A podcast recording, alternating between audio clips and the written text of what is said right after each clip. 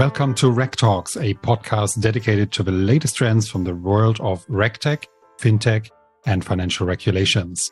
My name is Claus Christensen, and I'm the CEO and co-founder of award-winning RegTech provider Know Your Customer. Today, it's my great pleasure to welcome Oli Platt as my guest. Oli is a data driven product manager with a background in data science. Currently, he's leading NayaOne's marketplace, where he collaborates with high quality fintechs and works with leading financial institutions to support their innovation journey through NayaOne's digital transformation platform.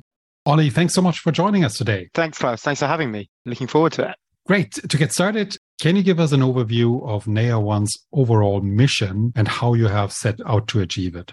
Uh, for those of you who haven't heard of NayaOne before, in essence, uh, what we are is we're a digital transformation platform, typically helping out large financial organizations, think large banks, insurers, asset managers. And what we're doing there is really helping them evaluate fintech, insurtech, regtech better, really bringing that ecosystem together. So the way we end up do this and the way we end up achieving this goal is ultimately the first thing we have is these secure environments in which the banks can actually start to test and start to, to play in effectively so that they can say, ah, oh, I've got a big KYB problem, but I don't know who the best provider is to help me out. And I want to start testing and I don't want to go through procurement to find out who's going to integrate with my existing system. So in that circumstance, we provide kind of secure environments in which they can leverage that alongside kind of the marketplace, which is where I spend a lot of my time working with tech providers who who go in there. When I looked at your website first, um, I picked up on the term embedded finance, that's big there, and fintech. As insiders, we, we tend to use these terms a lot, but uh, we've also seen shifts in the meaning of the terms. For example, I would have called our own company financial technology or fintech in 2016 or 17 before the term regtech was coined. And fintech actually went on a bit to mean something else. How would you define that?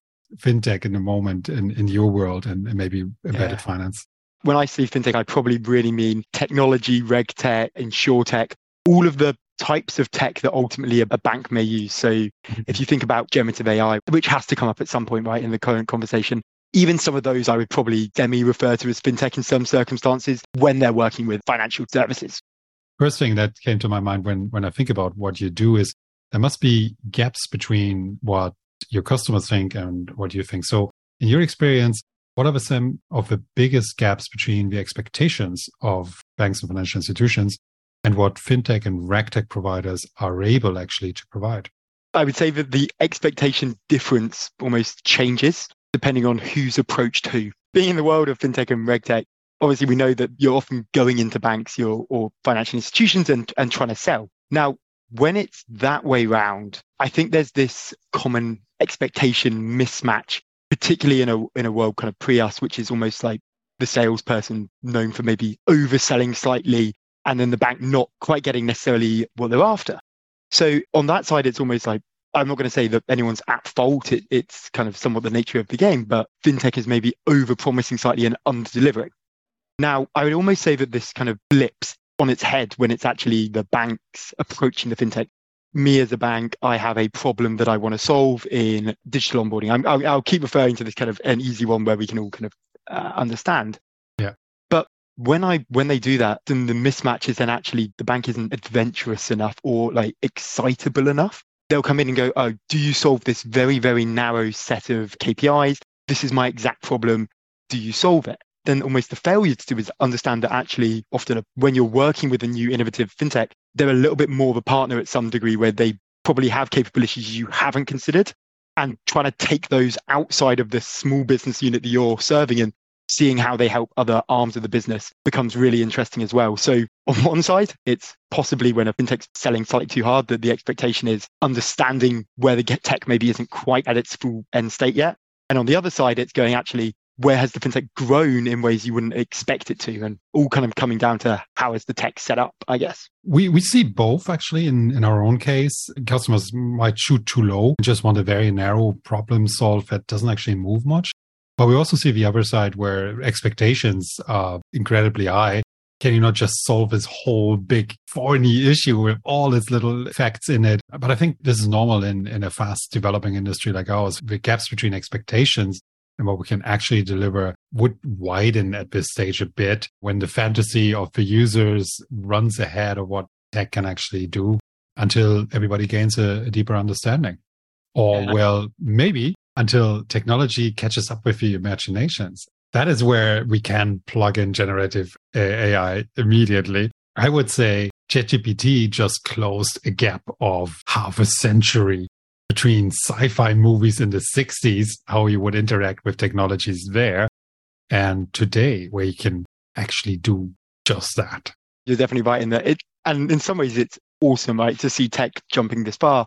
Then on the, on the other hand, it almost does a damage to the service you're talking about in that if banks are viewing your stuff and going, oh, can you can you not solve all of my problems in one fell swoop? well, then, well, then something like ChatGPT possibly hasn't helped it because of the vast capabilities of something like large language models have. Yeah. Well, from from the sci-fi work, let's go back to Earth a bit. We both work essentially on digital transformations in the financial industry. And a lot of times these work in phases, starting, for example, with a proof of concept. And not all the time these are successful. What do you see as the most common reasons why fintech and digital transformation POC tend to fail? Pre NayaOne World, which I've, I've, I've, seen a bit of, and also the, the kind of post NayaOne World. Now, maybe I'll go into a, a little bit of uh, about both of them because I think it's quite interesting to see why companies succeed and don't succeed on both sides of that world map. On the pre-NayaOne world, really some of the typical reasons why we see them not necessarily working so well are kind of things around the idea of people weren't really sure what they were assessing. They wanted to look at some tech. They vaguely knew the area it was in, but they really agreeing that these were success metrics just isn't necessarily always done the best. But then there's also kind of starting to be the inability to showcase tech out in its best way and actually bring in all the stakeholders within the banks. There's so many different parties who need to kind of say, yes, this is a great idea from procurement security teams through to the, the people who are actually going to be using the tech through to potentially in some circumstances, even customers on the other side. You've got all of these different stakeholders and actually getting them all to agree that this is a great idea can be really tough. And bringing them all to the table and showing them all how great it is can be really tough. Now, when we flip that and go, okay, so in a world where we actually work a lot, when, once we've kind of moved into this place, it's one really common request we have from financial customers is we've been speaking to such and such. They're not in your marketplace yet. Could you bring them on for us? And our answer is always absolutely. Like that doesn't take us very long. That's a couple of days of work. No issue. What then typically happens is we turn around to the, the fintech and go, guys, this big bank you've been talking to for the last two months is really excited to test you. Congratulations. And we're going to make that happen at the start of next week. And then what often happens is the fintech goes, Oh, I thought this was going to be another four or five months. I'm not yet ready. Proof of concepts go really, really successfully for tech that is ready. And for those who maybe aren't quite yet at, at that point, it tails away really hard. But it leads to this cool scenario where like companies like yourselves who are on the marketplace like I personally, and I hope that you and others see it in a similar way, almost see it as somewhat of a badge of a job well done and tech being ready. Because we know that if the tech is on that marketplace, like the tech is ready to go. There is no mm. question of could you make this happen? The answer is ultimately yes, those tech are ready.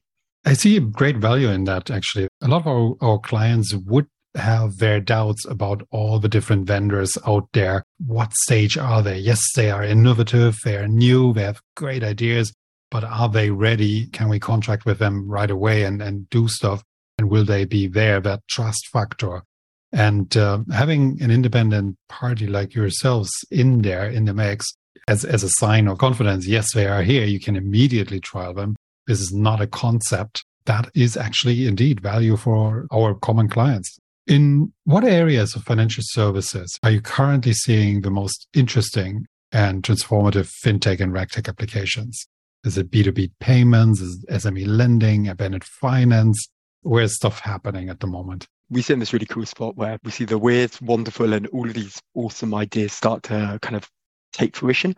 But if we have to really start to narrow it down as to what's exciting right now for a lot of our customers, anything that engages customers, both SMBs or retail customers, and really brings them through that front door and gets them on board mm. uh, and keeps them engaged and keeps them going and ultimately drives them to use the bank more. So loans, how can we turn our existing customer base into more revenue? How can we improve that uh, the P&L is really where we're we're seeing the excitement. So anything on that side is super exciting. But I'd probably also be remiss not to mention the other particularly interesting thing we're seeing a lot of right now is GAI just spread across the bank. So if we go back to even the, the customer engagement piece, obviously the nature of GAI is they hallucinate, they do slightly weird things, and financial institutions aren't 100% sure necessarily how much they can use them, where, where their risk appetite lies, how do they view those types of models. Now, we see that a lot within side of our secure environments we provide because actually it gives these financial institutions a way to go, okay, if we wanted to create a chatbot to enable onboarding, let's have a look what that would look like. How much work would it be? Are there models out there? Are there companies out there that we could leverage? Could we build our own? But all ultimately without risking anything on the bank side. So, guys, it's an awesome question that I could spend hours and hours mm-hmm. going on. But as a summary, it would be anything that ultimately gains and retains customers you've spent all that hard marketing money to get. And then GAI just across anything you can think of because it seems to really be able to move the lever. Yeah the whole generative AI discussion is so universal now, and we've all tried it. We all have OpenAI accounts, and in a couple of months, we'll all have uh, Microsoft Copilot. So it's it's so visible at the moment. At the same time, that also means that customer expectations are in that area are furthest from what you can actually do safely in the financial space we've been actually been very careful not to talk too much about our own AI usage. Now, generative AI is a thing there, but we've used general AI models in our software for a long time. We've always kept that uh, very, very controlled. It's very specific jobs that are done, not well, can I just replace my head of compliance with an AI model and let them onboard the customer? No, you cannot. That's not how it works but can you let the AI decide very specific parts of the journey? Yes, there there's a huge potential there. And can you have a more human model of communication with the machines? Yeah. And are you seeing a bit of a shift to what you can talk about now? Are you finding that you can talk about AI more, or are you still kind of careful with how you you use the term, particularly in the the regtech space, I guess? We haven't actually made a big switch, but yes, I personally believe that we can now because it's so universal now. If you think about what are the key drivers for banks and financial institutions looking to provide better customer experience, because customer experience is like what digital transformation really centers around. What drives this? Is it the fear of being left behind by the more digital minded new players, or is it a different reason? It exactly comes down to that, right? So when you think of um, in in the UK, you've got your your neobanks in the US, you've got even the likes of Apple who are starting to play in these spaces. They're all going after typically younger-ish people who have decent likelihoods of opening new bank accounts, having needs to open new bank accounts, or or going after SMBs. Those individuals and those businesses are used to be able to do things quickly. So I think for me, where the the fear almost comes, or I think fear is maybe the wrong word, but like the motivation to actually enable fast, seamless customer experience, quick onboarding comes from this idea that people are used to that. Not doing that is no longer an option. If you are going to be slow, well, then frankly, people are just going to go down the street. You're going to have spent all this hard money to get people to click on, to download your app, to click on your website. The customer acquisition cost is a notable thing, right? And then to lose them at that point because you didn't have some features that others had or you were too slow to onboard just isn't really an option. I very much agree. But here's the funny thing. I was actually a bit surprised about our own customers. Now, we're in the B2B space more than anything. We do business entity customer onboarding, not so much IDV. But in my estimates, only about half come to us for better customer experience. The others want a better process or risk reduction in compliance. I guess in the end, B2B situations, customer experience is just a bit behind the curve of B2C. And uh, I don't think that's quite right because businesses are made up out of individuals. And as individuals, we want the same smooth digital experience in, as in our B2C dealings when we use personal fintech apps. That should be the same in B2B. I think there's a big opportunity still there, in my opinion. Yeah, and I don't know if you've tried recently, but let's say you take a large incumbent bank and you try to onboard a, as a as a bank. It's a not a straightforward process. And that's assuming that you are probably from the same country for the bank account that you're applying yeah. or for the business that's set up in that country. The second you start to add any level of complexity to that, suddenly that becomes incredibly hard, right? And there's good reasons to keep your risk down to make sure you're doing things right. But ultimately, the key goal is keep the risk low, if not anything, decrease the risk while increasing your speed. And it isn't yet. That is that is exactly our point here. We have a year ago, I'd say, we have onboarded with a UK bank. It is a UK bank where we already have an account with their Irish subsidiary. And um, we onboarded a new company, yes, our UK subsidiary actually. And there is a bit of complexity. We do have three levels of ownership in there. Uh, it's a corporate structures. We have other subsidiaries in Singapore, for example, and in Ireland. It took 182 days, literally six months of ping pong of documents by email and all of that. It was horrible process. Lots to do. We'll we'll get there. Earlier this year, I've, I heard you announced a partnership with the FCA in the UK with the objective of providing a permanent digital sandbox. That's huge. Congrats on that.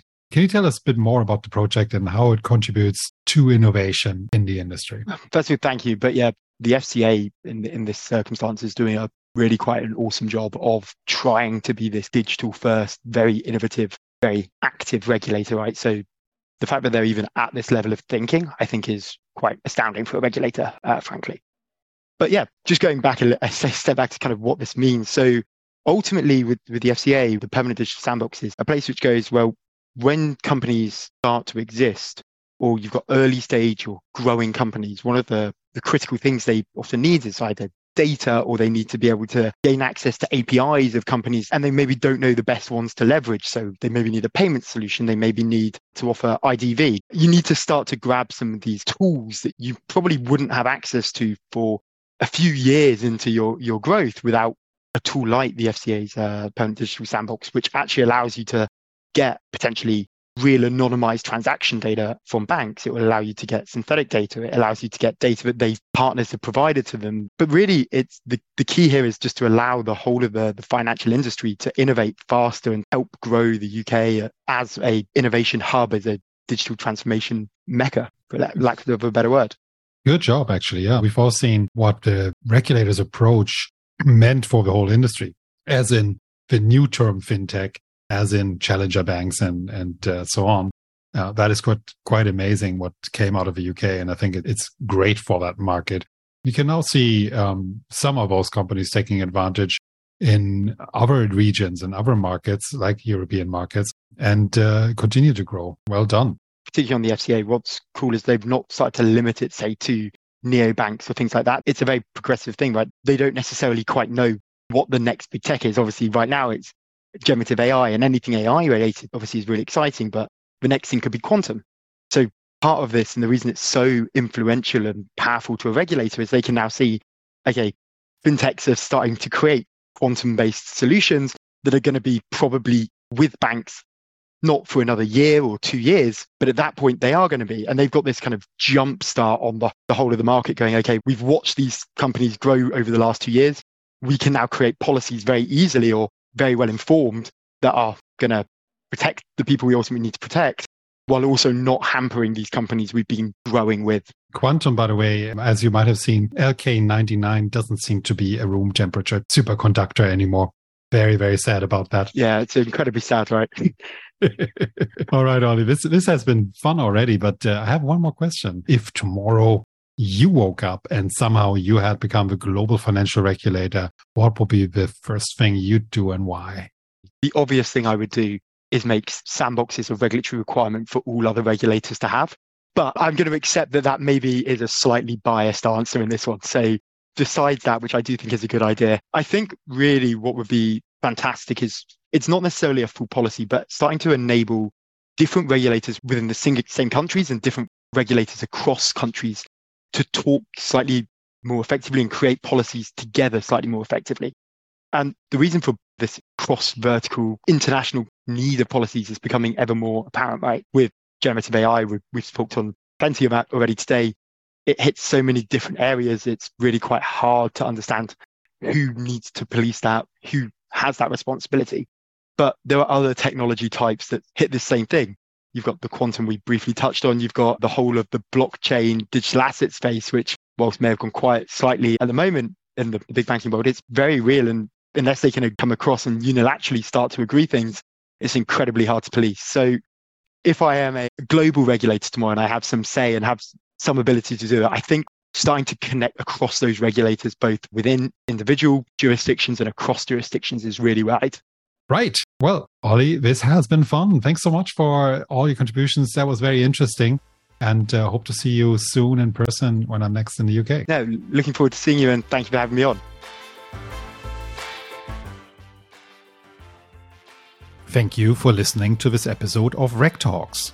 My name is Claus Christensen, and I'm the CEO and co founder of award winning RegTech provider Know Your Customer. If you liked the episode, please subscribe to the whole series and leave us a review. And if you'd like to connect with us, suggest a guest or a topic for an upcoming episode, please send us a message at info at knowyourcustomer.com or visit knowyourcustomer.com slash regtalks.